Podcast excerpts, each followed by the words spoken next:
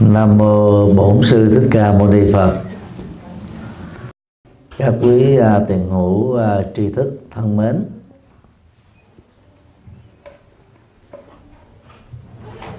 Hôm nay là ngày à, 27 tháng 3 2016.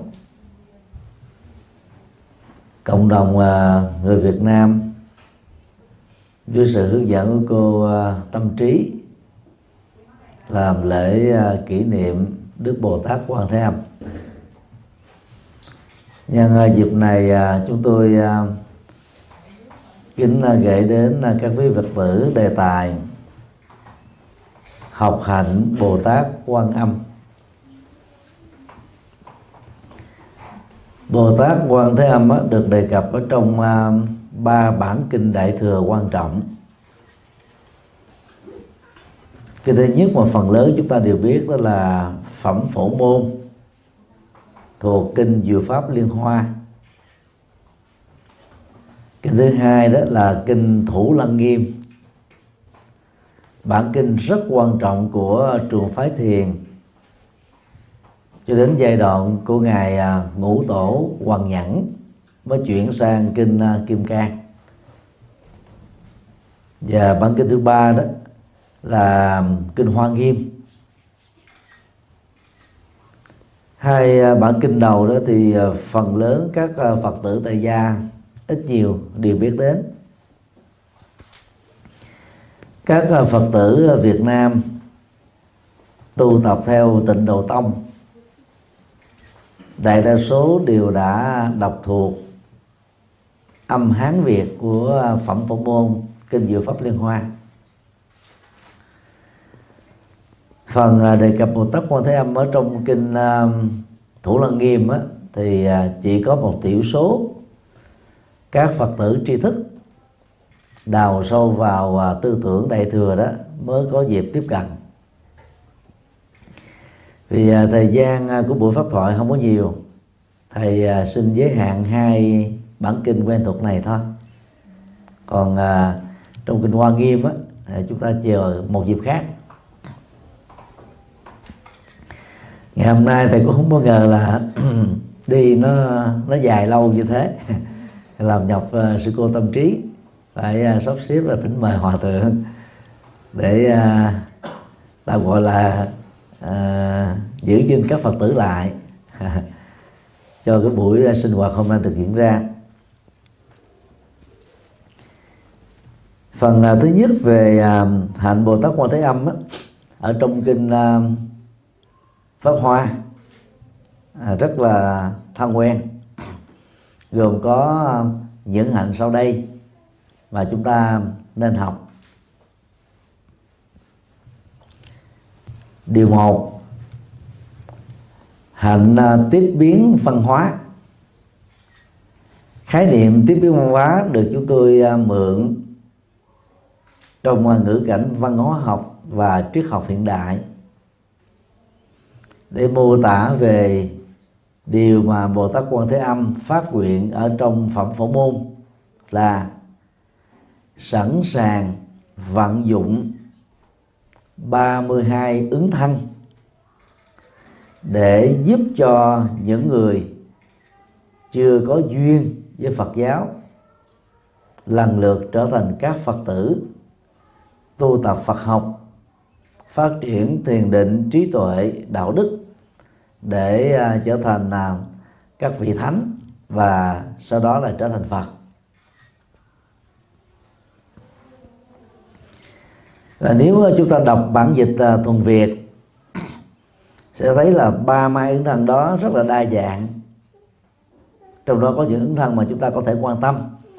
Nếu phải dùng thân phụ nữ với tư cách là vợ của thủ tướng hay là vợ của những nhân vật lớn về chính trị hay là mẹ vân vân của các nhân vật đó bồ tát quan thế âm sẵn sàng làm công việc này để giúp cho cả gia đình đó hiểu được là phật. Và thông qua trình đó đó cái chất phật đó được ảnh hưởng lớn đến uh, cộng đồng. Như vậy hiệu quả của việc độ sinh sẽ trở thành thước đo quan trọng.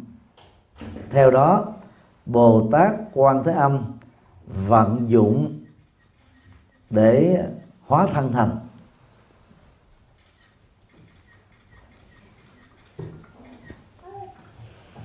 Thậm chí, có một lời nguyện trong ba hai thần đó, nếu phải làm hoặc là đóng vai một người theo đạo bà la môn hay là sa môn mà đổ được quần sinh á, thì bồ tát quan thế âm cũng không có nại khó. Thì tại ấn độ chúng ta biết là có hai trường phái tôn giáo chính. Trường phái có trước đạo phật ra đề đó ba ngàn năm đó là bà la môn. Và nói nôm na đó theo ngôn ngữ hiện đại đó đó là tôn giáo hữu thần đầu tiên đó là tôn giáo nhất thần về sau này trở thành là tôn giáo đa thần với số lượng khoảng 360 à, ngàn các vị thần linh.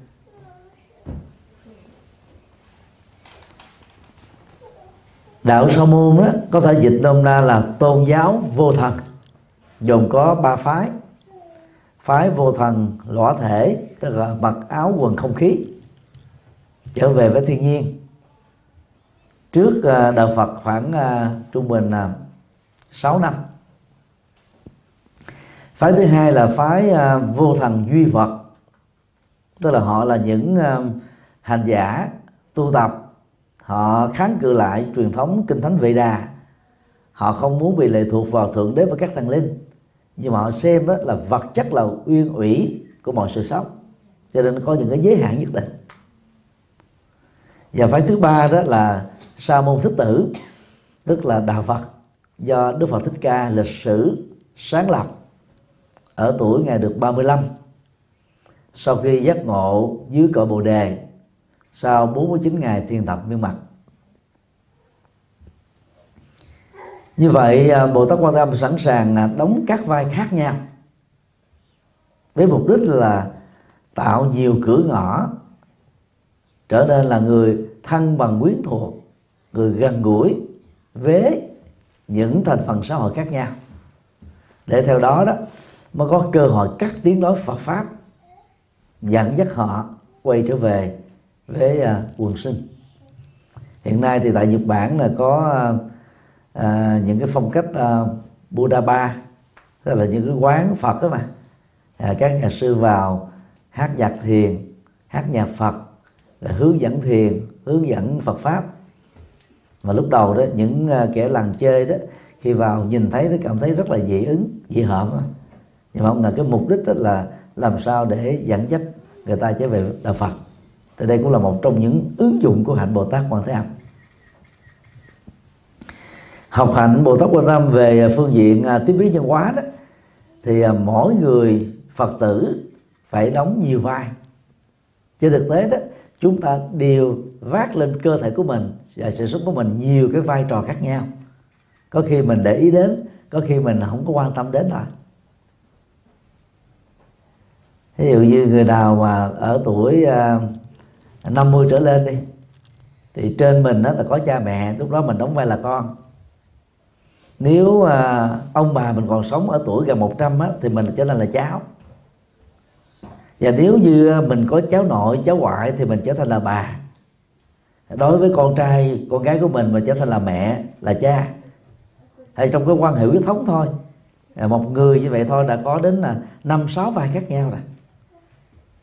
Rồi nếu tham gia chính trị với vai trò bộ trưởng thứ trưởng thủ tướng vân vân thì à, chúng ta đóng vai là những người lãnh đạo của một đảng phái à, làm công việc à, công chính của một nhà nước thông qua một thể chế chính trị.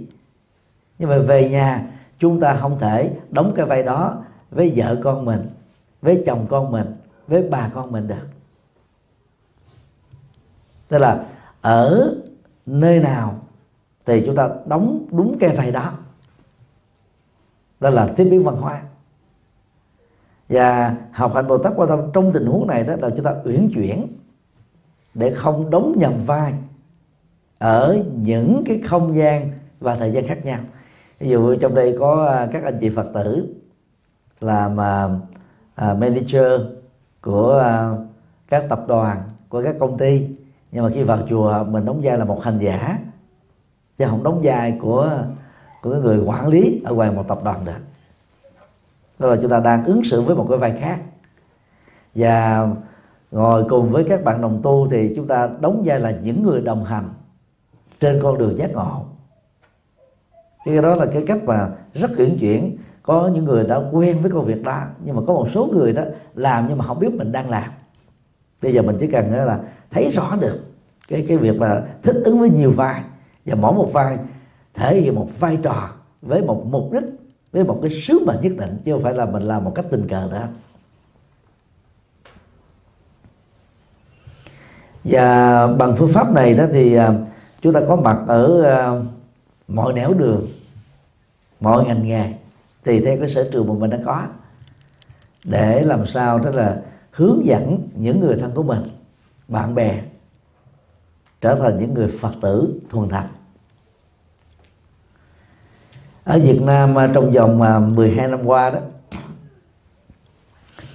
Hội Phật giáo toàn quốc là kêu gọi mỗi một Phật tử trở thành là một nhà hoàng pháp khái niệm được dùng là hoàng pháp viên cư sĩ. Tức là làm nhà hoàng pháp với vai trò là cư sĩ tại gia, có vợ, có chồng. Tại vì nếu các phật tử không mình nhận làm công việc đó đó, thì người thân chúng ta tiếp tục là những người ngoài cổng chùa. Rất nhiều phật tử nghĩ như thế này nè.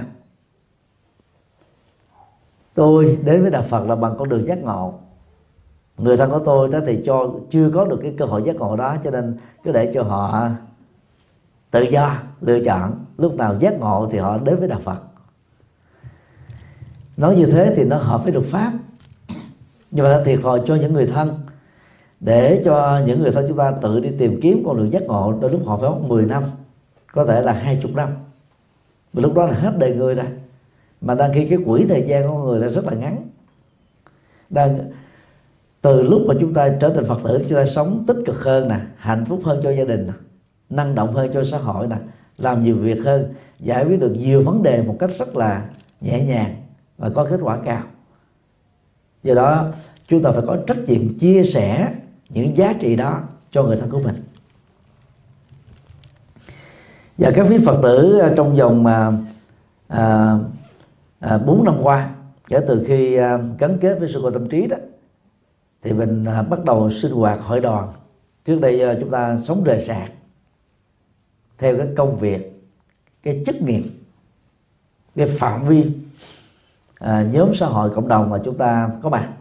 Bây giờ mình gắn kết thêm một cái vai mới đó là phật tử. Và do vậy cái cơ hội giao tiếp xã hội chúng ta nó rộng hơn là các thầy các sư cô đúng không ạ? Và do đó ở những vai trò của mình đó, nên dẫn dắt bạn bè người đồng nghiệp người đối tác đến với Phật pháp. Cái đó đó Phật giáo gọi là tạo ra quyến thuộc bồ đề. Là giờ chúng ta mới giới hạn trong ờ, quyến thuộc huyết thống thôi. Nhóm huyết thống là lệ nhóm mà luật pháp cho phép nhất. À, chúng ta à, nhắm nhấn mạnh đến cái lệnh nhóm của gia đình mình bao gồm vợ chồng cha mẹ con cái anh chị em bây giờ đến với Phật giáo rồi, tôi mở cái tầm nhìn rộng hơn. Đó là quyến thuộc bồ đề. Bồ đề là sự giác ngộ. Quyến thuộc đó là bà con thân quyến, hướng đến sự giác ngộ. Coi là trên con đường tu học Phật, chúng ta không đi một mình, không đi đơn lẻ. Nói theo à, ngôn ngữ thì sĩ thành là đi như một dòng sông, tức là đi một cách tập thể, đi như một dòng chảy. Mà dòng chảy là mang tính chất là là là liên tục, không gián đoạn thì lúc đó đó, tất cả những người chúng ta thân quen ở trong cuộc đời này, cùng chung một cái cộng nghiệp ở trong gia đình. Công nghiệp ở trong là nghề nghiệp sống công nghiệp ở trong môi trường sống. Trở thành một cái dòng sông hướng về sự giác ngộ, hướng đến những lợi ích an vui tích cực. Làm được công việc đó đó, thì các phật tử tại gia được gọi là hoàng pháp viên chứ đừng có nghĩ công việc hoàn pháp dành riêng cho các thầy, các sư cô ở các chùa ta vào những ngày lễ lớn, vào những ngày khóa tu. Còn à, chúng ta phải chia sẻ Phật pháp theo kiểu mà mình hiểu được. Hiện hiện nay thì Phật giáo chưa có những cái lớp đào tạo bài bản mang tính hệ thống cho Phật tử tại gia. Và ở đây thì thầy tin rằng là các Phật tử phần lớn là thành phần trí thức cho nên có thể uh, tự học Phật pháp thêm ngoài những hướng dẫn của sư cô tâm trí chúng ta lên trên mạng học. Thì ai muốn học bài bản á, thì à, có thể vào trang web à, học viện Phật giáo Việt Nam tại thành phố Hồ Chí Minh. Viết tắt đó là v b u b b bò đó. Chấm e điêu. Chấm vn thì vào cái mục đào tạo từ xa trong đó nó có tất cả âm thanh của những bài giảng của từng môn học. Những cái môn học đề thì chúng ta không cần phải phải nghe. Chúng ta tập trung nghe những môn Phật pháp như là à, à, khái niệm loại à, khái luận Phật học rồi thiền học thực hành giới lực học cương yếu rồi, à, lịch sử Phật giáo Ấn Độ à, các cái môn à, về sau này. Thì bao gồm mà nhận thức luận Phật giáo đạo đức học Phật giáo, xã hội học Phật giáo, tâm lý học Phật giáo. Vân vân. Thì lúc đó chúng ta sẽ hiểu một đạo Phật bao quát hơn. Và mỗi một môn học như vậy trung bình nó là 17 cho đến 20 buổi giảng đó mỗi buổi giảng trung bình nó là 80 phút. Bằng cách học này đó, chúng ta sẽ trở thành những người nắm vững Phật pháp một cách có hệ thống. Và do đó, chia sẻ lại bằng cái kinh nghiệm ngôn ngữ của mình bằng cái ngôn ngữ nghề nghiệp của mình. Để nó trở nên gần gũi hơn, thiết thực hơn thân quen hơn. Bằng cách đó đó, mỗi năm như vậy đó, những phật tử tại gia có thể độ được 6 cho đến 10 người. Lúc đó chúng ta đang trở thành là hóa thân của Bồ Tát Quan Thế Âm trong đời sống thực tiễn. Thay vì chúng ta chỉ đến Phật, rồi cầu nguyện các Phật và đặc biệt là Bồ Tát Quan Thế Âm gia hộ cho mình thôi đó là một cái tư thế rất bị động giờ mình trở thành tư thế chủ động hơn, trở thành hình ảnh thứ hai của Bồ Tát Quan Thế Âm, trở thành cánh tay nối dài của Bồ Tát Quan Thế Âm trong cuộc sống. Đó là học hạnh tiếp biến văn hóa, hay là học hạnh hóa thân, đóng nhiều vai. Và các vai được chúng ta gánh phát đó, phải mang lại lợi ích cho mình, cho người và cho dân sinh. Nếu à, các anh chị thấy à, những bài mới này là làm được là xin dâng cao trào pháo tay để phát nguyện.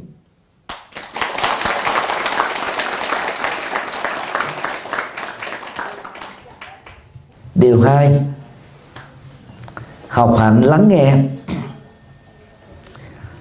Bồ tát quan thế âm á, nổi tiếng là bồ tát từ bi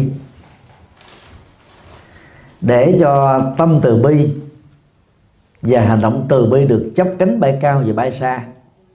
Trong sự nghiệp phụng sự con người đó điều đầu tiên là vị bồ tát này nổi tiếng là quan thế âm, tức là quan sát để có cơ hội lắng nghe những âm thanh đau khổ của cuộc đời và của con người. Thì phần lớn ờ, khi lắng nghe đó thì à, người lắng nghe sẽ nghe được những lời than thở, những nỗi khổ niềm đau, những bế tắc, những trở ngại thôi. Cái đó nó thuộc về bản chất của cuộc sống này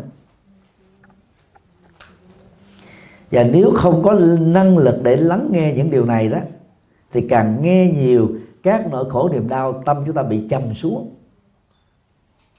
Góp được một phần phiền muộn của người khác vào trong cuộc sống của mình ví dụ như à, những người mà than thở nhiều và là than phiền nhiều phàn nàn nhiều đó thì những người xung quanh những người sống chung làm việc chung nó cảm thấy mệt mỏi lắm.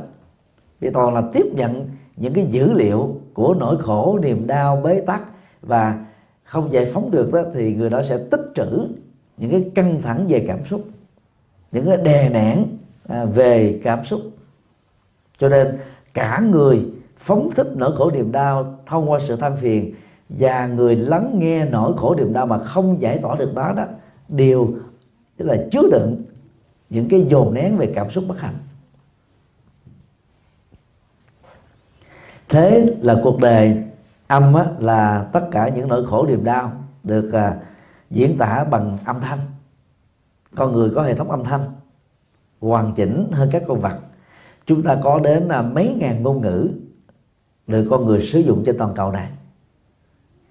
Dù là hệ thống ngôn ngữ nào đi nữa thì con người thì có thói quen là mô tả cái nỗi khổ niềm đau và hạnh phúc của mình đó bằng á, ngôn ngữ. Và mô tả đó à, thêm bằng cái ngôn ngữ hình thể qua các cái dấu hiệu của cơ thể để thể hiện dấu hiệu của gương mặt vân vân. Thì bồ tát quan thế âm à, khi nghe đó, sẽ giải tỏa được, giải phóng được những ức chế tâm lý đè nén ở trên những cái người đang bị khổ đau. Do đó nghe phải có nghệ thuật. Lắng nghe người khác như một nghệ thuật đó là chúng ta nghe mà không có phán xét. Nghe nhưng mà không chấp cái nỗi khổ niềm đau đó vào trong thân mình, trong tâm mình. Ta nghe với tư thế một người trung lập hoàn toàn, chứ không liên minh với người đang khổ đau. Theo một cái cách thế, đứng về phía của họ. Thì như thế thì chúng ta sẽ bị giới hạn cái cái vai trò trung gian của mình. Và do đó chúng ta rất khó có thể hiểu một cách trung lập và khách quan các nỗi khổ niềm đau và nguyên nhân khổ đau mà người ta đang bị vướng phải. Cho nên chúng ta sẽ khó có thể tư vấn, hỗ trợ những giải pháp, những bước đi để giúp cho người đó thoát ra khỏi cái cơn khủng hoảng bế tắc đang hiện hành.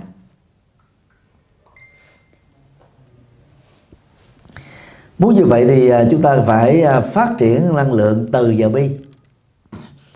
Trong à, tiếng Bali đó, từ là meta, có nghĩa là mang lại niềm vui, hạnh phúc, nụ cười cho những người được chúng ta giúp đỡ nó không chỉ là nhóm huyết thống nữa mà nó gọi là nhân loại nói chung và rộng hơn nữa là các chúng sinh. Bi á, được gọi là karuna là năng lượng cảm thông được những nỗi khổ niềm đau mà người khác đang gặp phải. Trên cơ sở đó đó chúng ta giúp cho họ nhổ lên được kết thúc được chặt đứt được các bế tắc và khổ đau mà họ đang chịu đựng một cách tiêu cực. Thì phần lớn ờ, chúng ta với vai trò làm cha mẹ và người thân của nhau mới đạt được một phần nhỏ của ờ, tâm từ. Tức là quan tâm đến, nghĩ tưởng đến, thương tưởng đến, chia sẻ, giúp đỡ ta. Nhưng mà chưa thật sự là mang được cái nỗi niềm hạnh phúc đích thực. Và thỉnh thoảng chúng ta cũng làm được một phần nhỏ của tâm bi. Tức là mình cảm thông được nhưng mà chúng ta bị liên lụy theo. Cho nên à, cái vai trò lắng nghe để nhổ nó khổ niềm đau ra khỏi người được chúng ta quan tâm nó không thành công.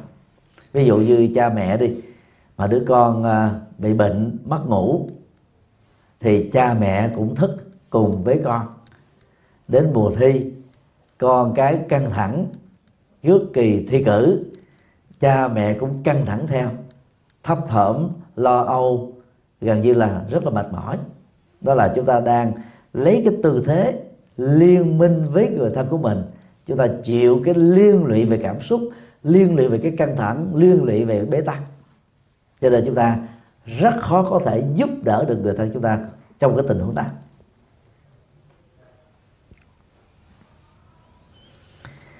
Hãy tập à, lắng nghe, giống như bác sĩ khi mà một bệnh nhân đến thăm họ đó thì bác sĩ sẽ à, hỏi để truy tìm nguyên nhân. Và các bệnh nhân sẽ lần lượt dựa vào câu hỏi có kinh nghiệm của bác sĩ mô tả cái nỗi đau và cơn bệnh. Để theo đó các bác sĩ suy luận bằng cái kinh nghiệm điều trị của mình rằng người đó đang bị dướng phải những cái chứng bệnh này. Nếu mà nặng đó thì các bác sĩ sẽ khuyên đó là bệnh nhân à, trải qua những cái à, à, thí nghiệm y khoa hoặc là chụp hình nội soi à, uh, x quang cộng hưởng từ à, uh, ct vân vân để xác định rõ được cái nguyên nhân của bệnh. Thì đó mới điều trị một cách có kết quả. Và Bồ Tát Quan Tâm cũng dạy chúng ta cái phương pháp trị liệu nhân quả giống như thế dựa vào triết học Phật. Như vậy để lắng nghe theo hành Bồ Quan Tâm đó là phải lắng nghe tìm cái nguyên nhân nỗi khổ niềm đau mà người thân chúng ta đang gặp là cái gì. Do đó khi à, các phật tử mà đến chùa nhà tư vấn đó, đừng có kể tràn gian đại hải. Những cái nỗi khổ niềm đau mình bị dồn nén vì như thế là vô ích.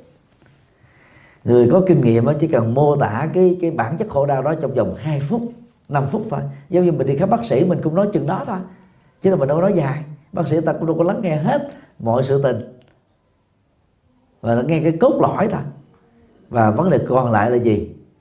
Người bệnh, ở đây tức là nỗi khổ niềm đau của người bệnh đó, cần phải được trị liệu bằng các giải pháp. Thì lúc đó đó, tăng ni ta mới chia sẻ mình những cái phương thức làm thế nào để thoát ra khỏi đó một cách an toàn.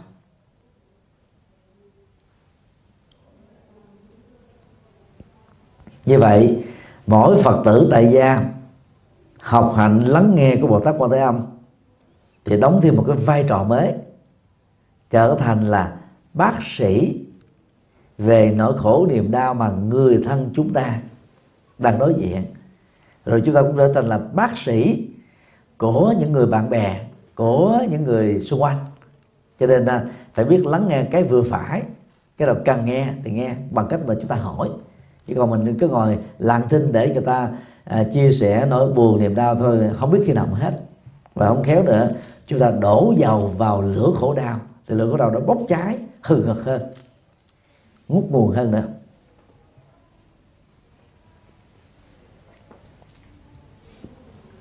Và lắng nghe khéo thì à, chúng ta sẽ hướng dẫn người đang bị khổ đau đó không phải trở thành là than quảng ninh. Người sống về cảm xúc nhiều đó, khi mà nỗi đau tấn công đó, họ than phiền dữ lắm họ xem đó là phóng thích bằng cái miệng là cách để giải tỏa nỗi khổ niềm đau nhanh nhất. Mà thực tế không phải. Theo đức phật đó thì cứ mỗi lần mà chúng ta chia sẻ lại nỗi khổ niềm đau mà mình đang vướng phải, chúng ta đang vô tình hâm nóng nó thêm một lần nữa. Giống như mình đang hâm cơm, hâm thực phẩm ở trong cái máy microwave. Mình không để ý thế đó là lý do mà bồ tát quan thế âm mà lắng nghe mà không có không có phê phán. Lắng nghe mà không có phải đi đào sâu vào những cái chi tiết. Lắng nghe để truy tìm cái nguyên nhân rồi sau đó dẫn dắt ra. Thì cái vai trò của người dẫn dắt là làm thế nào? Nghe gọn, nghe ít, nhưng mà nghe hiệu quả. Rồi sau đó là tìm ra những cái giải pháp để thoát ra khỏi đó tại à, các à, thiền viện ở à, Trung Quốc thì các thiền sinh mỗi một ngày có hai buổi. Buổi sáng thì gọi là tảo tham đó là tham vấn, để kết thúc những cái nghi hoặc, những cái thắc mắc, những bế tắc trong quá trình tu. Vào buổi sáng vãn tham là tư vấn để tháo mở những nghi hoặc và thắc mắc vào buổi chiều tối tại vì có những cái bế tắc đó mà kéo dài một ngày như thế là đổ nợ rồi. Có vấn đề lớn à. Cho nên dùng nén cảm xúc dùng nén khổ đau mà lâu ngày trì tháng đó thì nó rơi vào trầm cảm. Nhật Bản đó, hiện nay đang đối diện trước ờ, cái bệnh trạng này. Ở người lớn tuổi à, Hàn Quốc đó, thì đối diện trước cái bệnh này ở tuổi thanh niên. Số lượng người lớn tuổi Nhật Bản tự tử đứng đầu toàn cầu thanh niên đó, ở Hàn Quốc đó, tự tử là đứng đầu toàn cầu. Bởi vì khi cái nỗi khổ niềm đau nhiều quá mà người Nhật với người Hàn Quốc đó, vốn có cái thói quen tự trọng mà. Ta đè nén ta giấu đi. Ta không muốn cho người thân của mình biết. Không muốn vợ chồng mình biết không muốn con cái mình biết.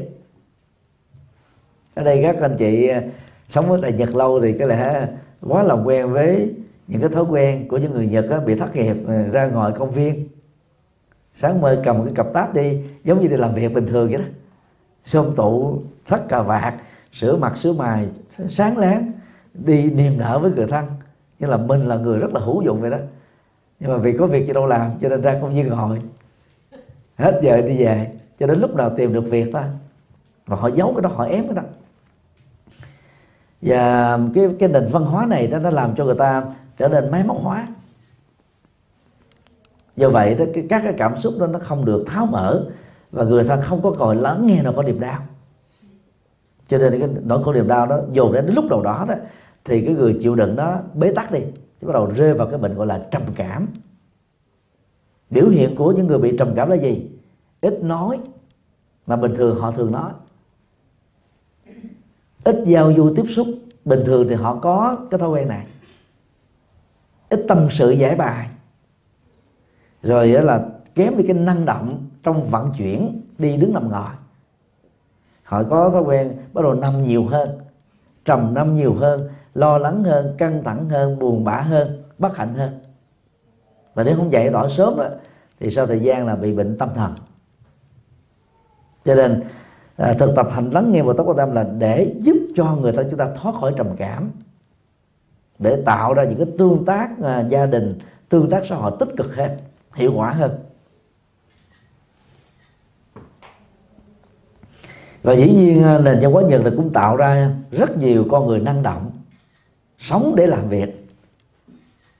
Như vậy như một số nơi là làm việc để sống làm việc để kiếm tiền để sống thôi. Còn đây là cho lúc nào còn sống là họ còn làm việc.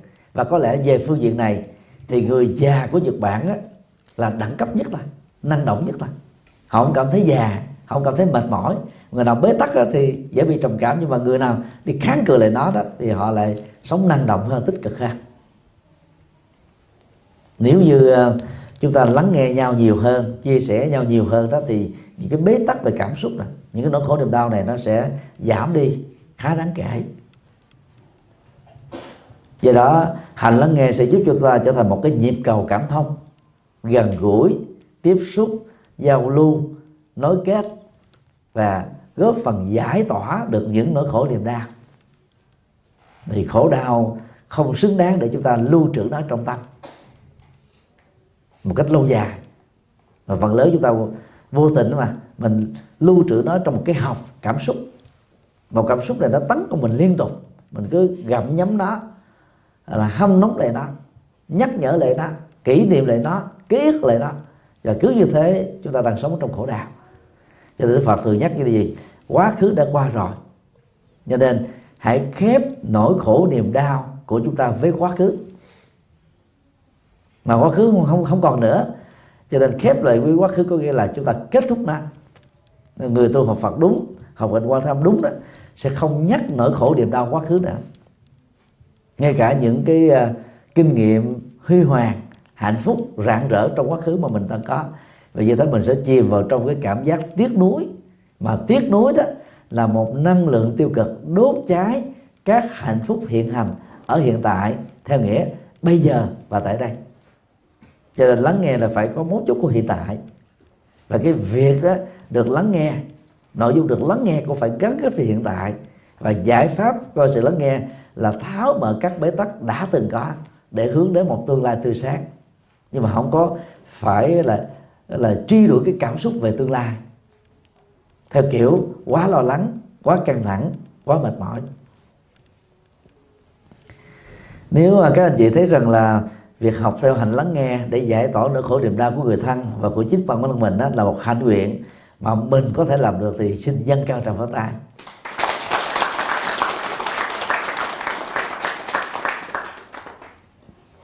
Điều ba học hạnh mang niềm vui không sợ hãi. Trong một đoạn kinh phổ môn đó, bồ tát quan thế âm còn được gọi là thí vô úy giả. Dịch nghĩa đen trong tiếng việt là người ban tặng niềm vui không sợ hãi. Hạnh nguyện này phần lớn các phật tử tại gia không biết đến. Vì đọc cái âm hán việt mà đâu có hiểu. Vô là không có, ha úy là sợ hãi phần lớn ai biết chữ úy là gì đó. Thí là ban tặng, giả đây là người. Người ban tặng niềm vui không sợ hãi. Tại ấn độ đó thì à, tượng phật thích ca đó gồm có năm ấn tướng, tức là năm tư thế, ngồi hoặc đứng với cái điệu bộ của bàn tay và cơ thể, tạo ra năm biểu tượng mang tính nội dung Phật học khác nhau.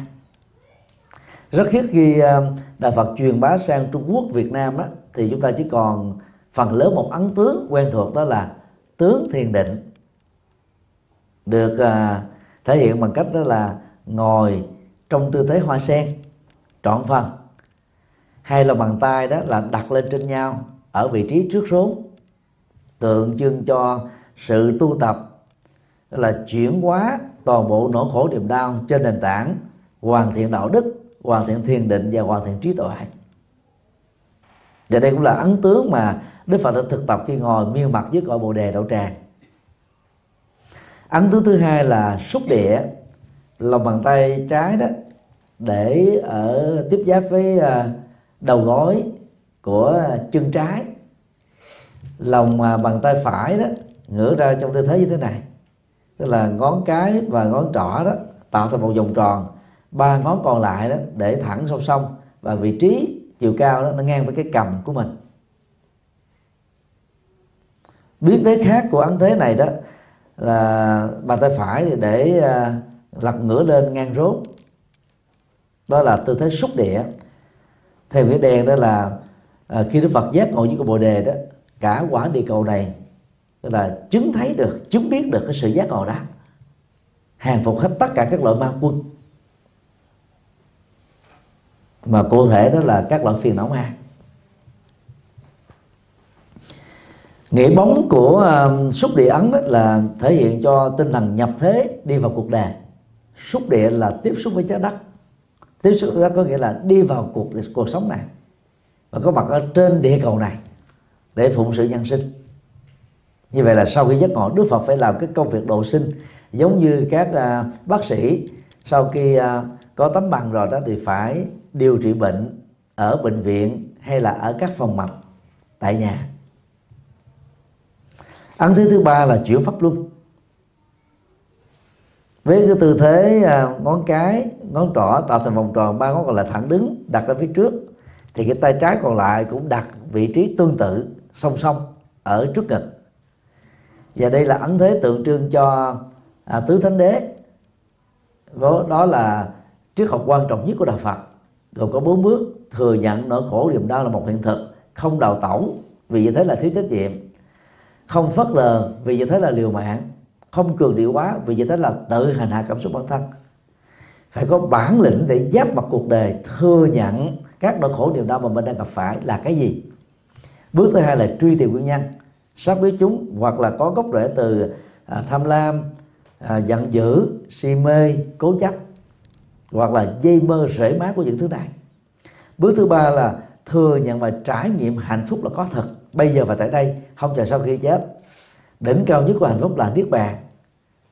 Niết bàn không phải là cõi phật mà niết bàn là một trạng thái tâm thanh tịnh. Khi mà toàn bộ khổ đau và các nguyên nhân của khổ đau và biểu hiện của chúng không còn nữa. Trong cuộc sống của một người thực tập có kết quả. Và nhờ à, thừa nhận và trải nghiệm hạnh phúc niết bàn này đó chúng ta không bi quan quá cuộc đời. Chúng ta không tô đen cuộc đời. Chúng ta không đấu tố khổ đau. Và bước thứ tư đó là thực tập bát chánh đạo.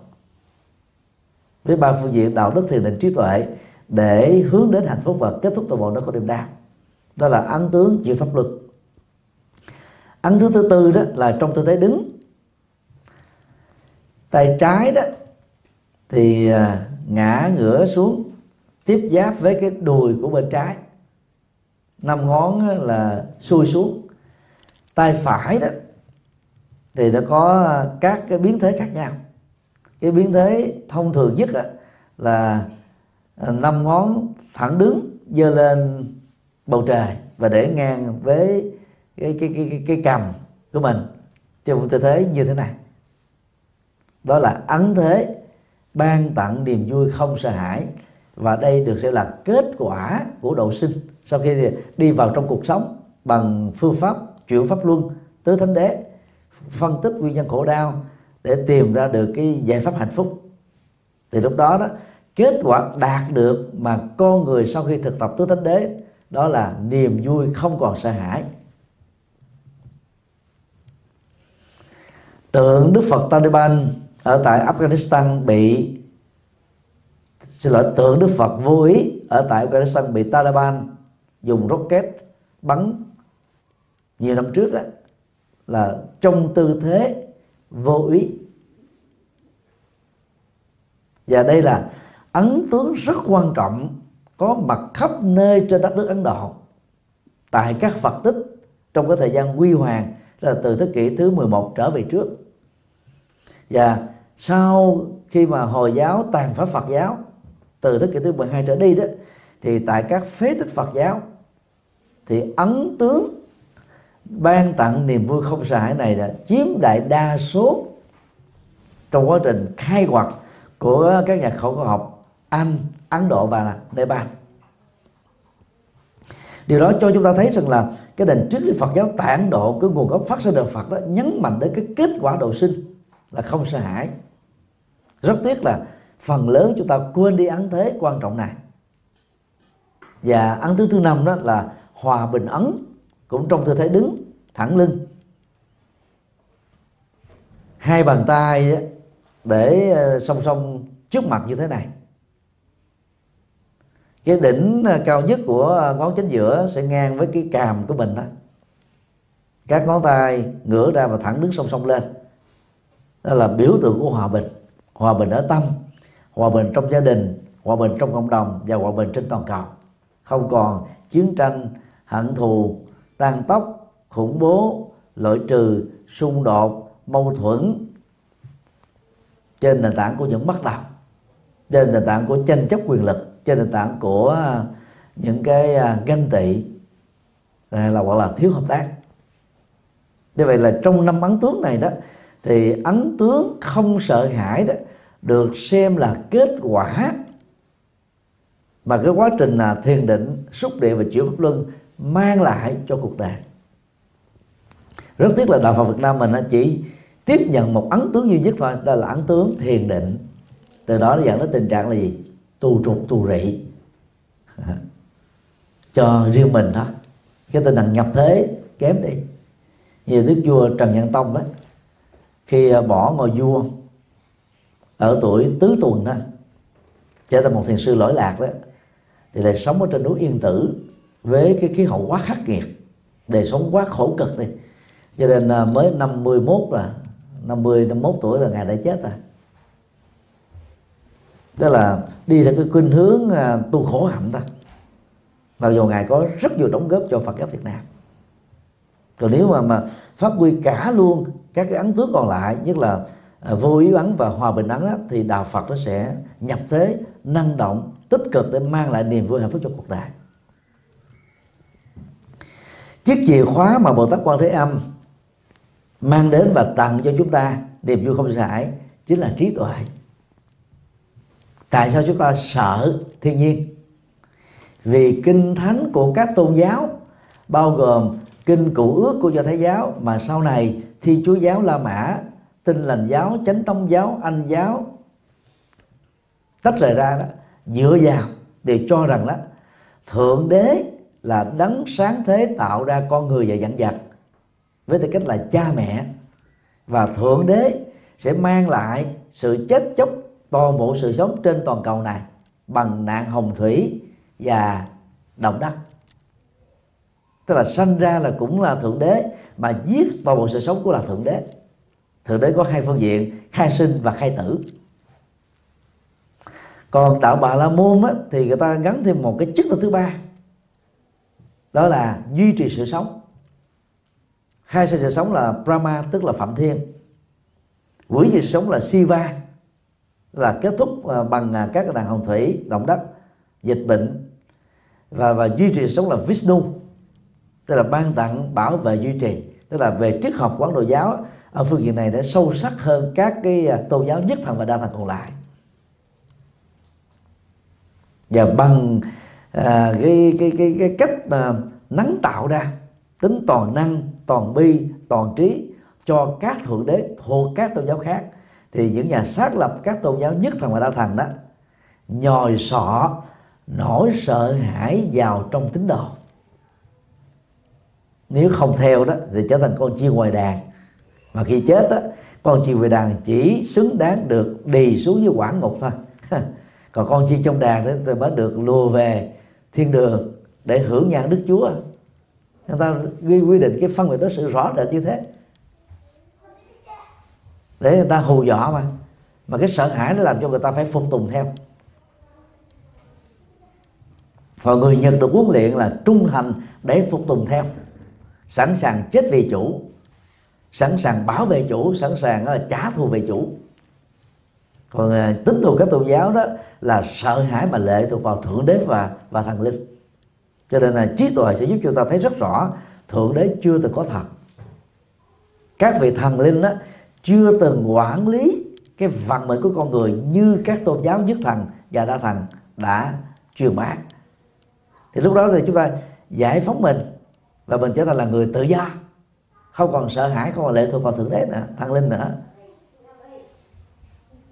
Và bằng nhận thức đó, phát triển trí tuệ đó là chúng ta không còn sợ hãi nữa. Cho nên là các phật tử tuần thành đó, tại nhà đó, không nên tiếp tục thờ thần tài, thổ địa, táo quân cửu thiên quyền nữ, mẹ sinh mẹ độ hoàng thánh đế quân, vân vân. Ở nhà, mỗi phật tử chỉ thờ có hai bàn thôi. Bàn thờ ông bà tổ tiên hoặc là cha mẹ đã qua đời.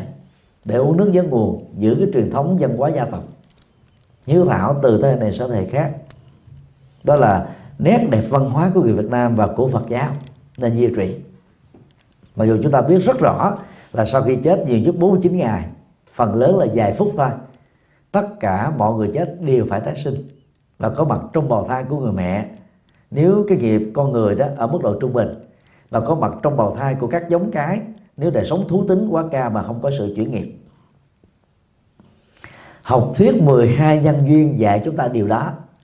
Nó phân chia tái sinh ra ba giai đoạn giai đoạn à, quá khứ, giai đoạn hiện tại và giai đoạn tương lai. Giữa quá khứ và hiện tại nó gồm có ba mắt sức thôi vô minh hành và thức. Do có vô minh của nhận thức, của hành động, của lời nói, của việc làm. Và sau khi chết chúng ta vẫn tiếp tục có cái sự vận hành, có sự sống. Để đó chúng ta bắt đầu đi đầu thai có mặt với hình thức là một cái tâm tồn tại song hành với cái phôi thai được kết thành bởi tinh cha và trứng mẹ. Như vậy là theo học thuyết này là không có thời gian trung chuyển thậm chí là 49 ngày là không có. Cái đó là Phật giáo Trung Quốc phát triển về sau. Chứ còn học thuyết gốc của Đức Phật là không có cái này. Như vậy, sự sống của con người đó là do nghiệp tạo ra, chứ không phải là do ông thượng đế nào hết. Còn về cái ờ, gen di truyền á, thì sự sống của con người có mặt là do cha mẹ cha mẹ có mặt là do ông bà ông bà có mặt là do ông cố ông sơ, ông sờ, ông sở ông bà sơ bà sơ, bà sở, cứ trưa như thế, chúng ta có cha, mẹ, ông, bà, tổ tiên, chẳng có ông thượng đế nào hết trơn á. Thì mất mới gì mình phải sợ. Bây giờ chúng ta thử thấy cái cái cách nhồi sọ của tôn giáo nó vô lý lắm. Nó kém hơn cái xã hội loài người rất nhiều.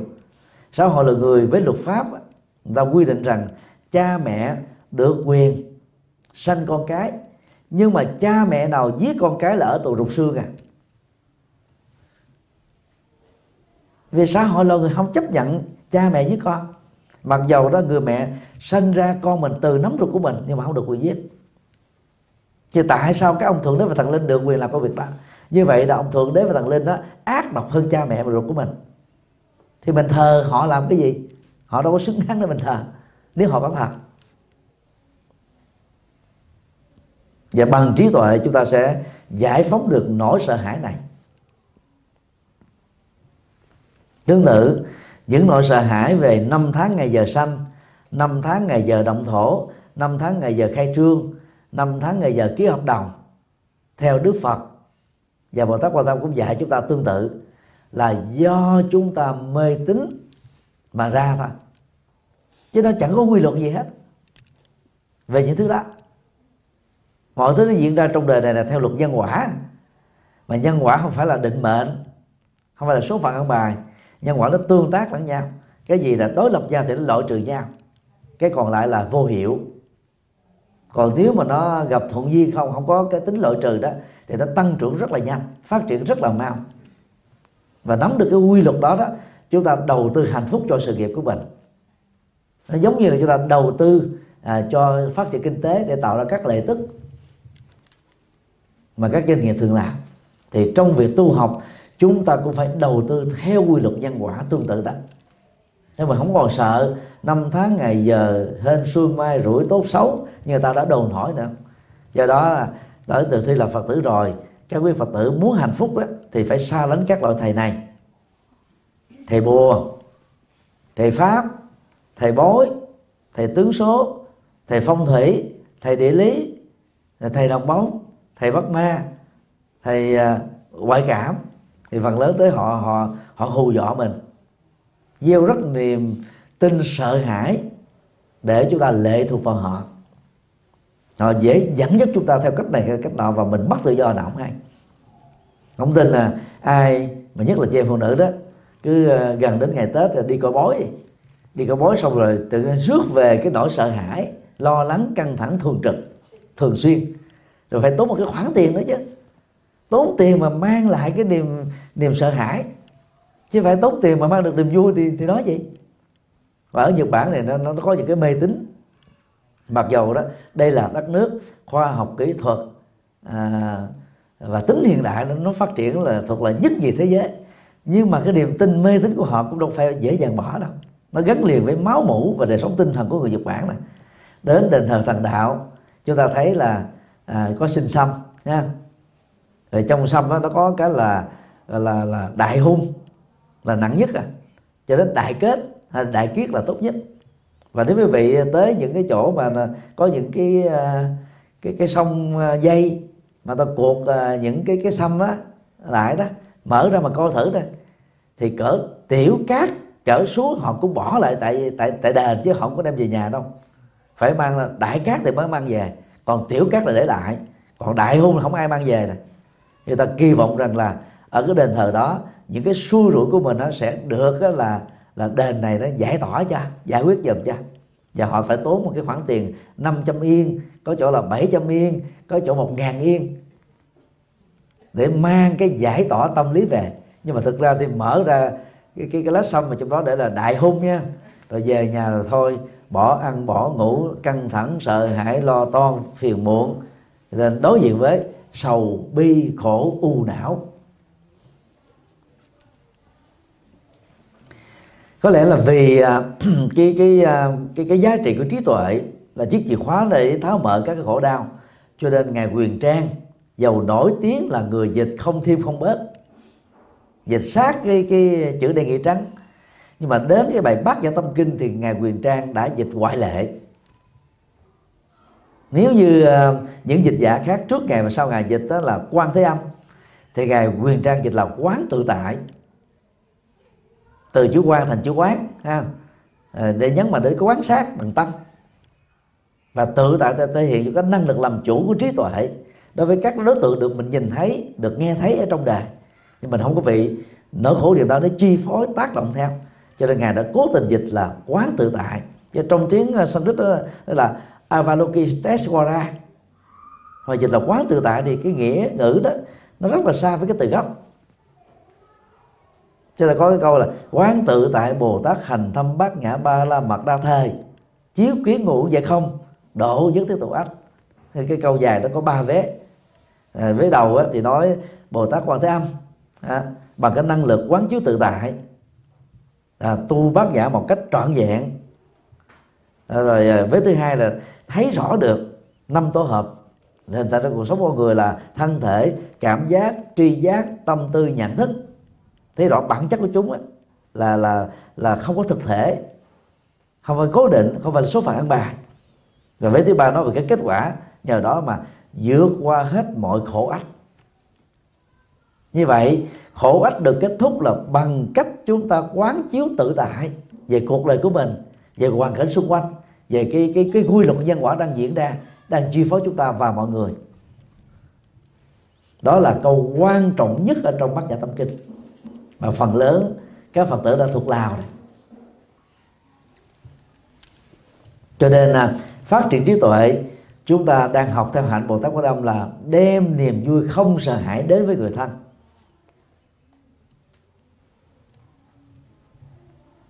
Và kể từ khi chúng ta không còn sợ hãi nữa chúng ta vẫn tiếp tục phát tâm bố thí cúng dường. Và lúc bố thí cúng dường chúng ta mang một cái tâm trạng của tâm đại bi lớn của tâm ờ, đại từ lớn để giúp đời cứu người và làm phật sự. Nó khác với trước đây chúng ta sợ hãi mà đi cúng dường đi bố thí để mặc cả nhân quả để tống khứ cái, cái, cái, cái rủi ro ra khỏi cuộc đời của mình. Chúng ta đang mượn cái cái cái mặt cả nhân quả về phương diện à, kinh doanh á để chúng ta giải quyết những nỗi khổ niềm đau của bản thân. Nhưng cái đó là chỉ giải tỏa tâm lý thôi. Còn bây giờ hiểu đạo Phật rồi chúng ta năng động hơn sâu sắc hơn và làm cái việc à, à, à, bố thí cúng dường tốt đẹp hơn. Cư sĩ cấp cô độc. Cư sĩ IVK là hai cư sĩ nam và nữ tiêu biểu nhất thời Đức Phật. Làm công việc này tức là kể từ khi giác ngộ chân lý Phật rồi đó họ trở thành các triệu phú. Sau đó họ tiếp tục làm kinh doanh trở thành à, là tỷ phú. Và cuộc đời của họ là gắn liền với các hoạt động nhân từ. Cho nên nhất là cấp cô độc đó tên thật của ông là uh, Sudata. Uh, dịch nghĩa trong tiếng Hán Việt đó là tu đạt. Phiên âm Hán Việt là tu đạt. Nhưng mà ta không thích gọi tên ông là tu đạt mà ta gọi ông là cấp cô độc. Người chu cấp dưỡng nuôi bảo trợ cho những mảnh đời cơ nhở bất hạnh. Và kém may mắn.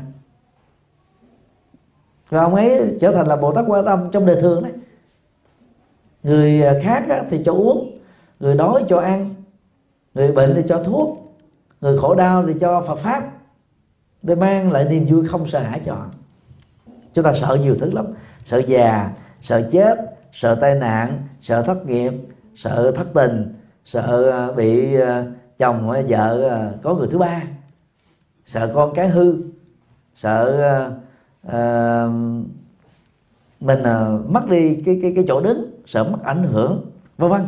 Hàng trăm ngàn nỗi sợ tấn công chúng ta hàng ngày hàng giờ. Và làm cho cuộc đời mình trở nên rất căng thẳng.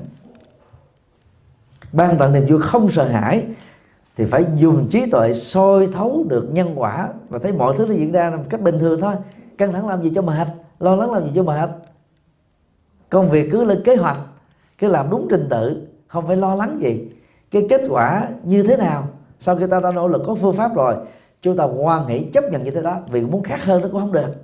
Trong kinh pháp hoa đó, đức phật có dạy thế này, nhân như vậy, duyên như vậy, tác động như vậy, nỗ lực như vậy, kiến thức như vậy phương pháp làm như vậy thì kết quả là như vậy. Nó là cái quy trình nhân quả kéo theo thôi. Lo cũng bằng thừa. Bây giờ các quý phật tử ờ, thử đối chiếu lại nha. Cái này ờ, thầy vừa mới nói là không nên lệ thuộc vào bói toán nhưng mà cái mẹo vật thôi. À, dựa vào cái mẹo vật này để mình thoát ra khỏi nỗi lo và sợ hãi. Dở lòng lòng tay ra xem. Ờ, rờ vào cái lòng bàn tay mình nếu nước da nào nó mỏng lét nó lên nước bóng luôn á. Thì mình biết là mình là thuộc người cảm xúc. Rồi coi thứ hai nữa, đường chỉ tay mà nó quá chi chít, chằng chịch nhỏ, thì chúng ta là người sống nội tâm. Cho nên mỗi khi mà nó khổ niềm đau nó tấn công rồi nha, cái người đó là còn là nhớ dai, nhớ dài, nhớ dở cái nỗi khổ niềm đau lắm. Khó bỏ qua lắm. Giận dai, giận dài, giận dở. Hiềm khích dai, hiềm khích dài, hiềm khích dở. Tự ái dai, tự ái dài, tự ái dở tự trọng dai tự trọng dài, tự trọng dở. Mà như thế là tự sát.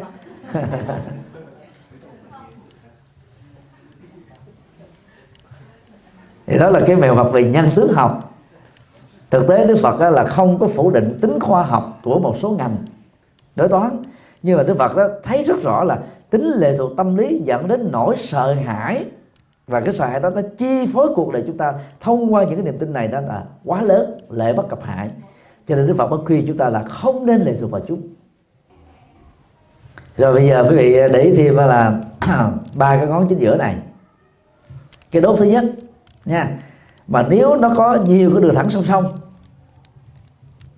thì đó là những người là bệnh lo. Lo trong, lo ngoài, lo trước, lo sau, lo trong nhà, ngoài phố, lo tất tần tật, lo dư thừa, lo tà lao. Nhiều khi cái việc làm có 2 giờ mà họ lo đến hai chục ngày mà việc qua xong rồi đó, họ cũng chưa chưa chưa kết thúc được nỗi lo đó, cứ để nó đau đau nó bám vào mình hoài thôi. Đó là bệnh lo. Mà bệnh lo nó dẫn đến sợ hãi. Người lo nhiều thì sợ nhiều. Phần lớn chị phụ nữ 10 người là hết 6 người dướng vào cái bệnh này rồi. Vì sống với cảm xúc. Như vậy, bản chất của nỗi lo, nỗi sợ gắn kết với cảm xúc. Và thực phẩm để nuôi dưỡng nỗi sợ hãi là gì? Sự an ủi thà làm dư thừa hơn làm thiếu. Những người giàu có mà tôi nói là tôi tôi tôi, tôi à, à, cúng à, một cái gì đó theo mấy ông thầy bà vẽ này để được an tâm. Tức là bỏ tiền ra để mua sự an tâm. Giống như chúng ta bỏ tiền mua bảo hiểm để được an tâm.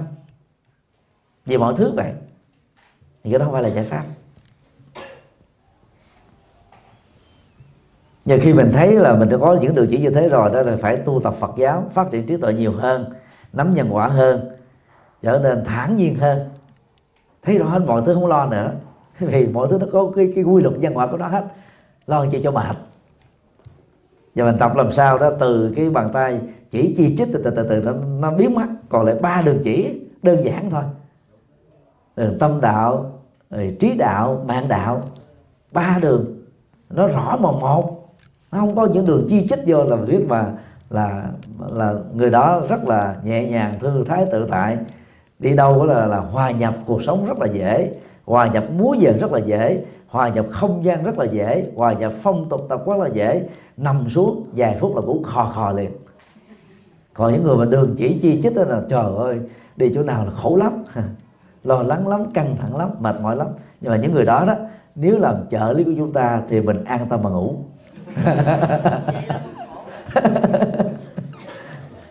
là những cái mẹo vặt. Nắm nó để chúng ta vượt qua. Và không có gì tốt bằng trí tuệ. Người ta kết thúc hết thì đó là đó là ba hạnh căn bản của bồ tát quan thế âm. Chúng ta nên học. Điều bốn. Hạnh tu nhĩ căn viên thông ta nằm ở trong kinh à, thủ lăng nghiêm. Trong bài kinh này đó, đức phật à, kêu gọi mấy chục vị a la hán lần lượt trình bày những pháp tu dẫn đến sự giác ngộ trở thành thánh nhân của mình. Để cho các bạn đồng tu và những người tu sau mình đã có được các kinh nghiệm học hỏi theo.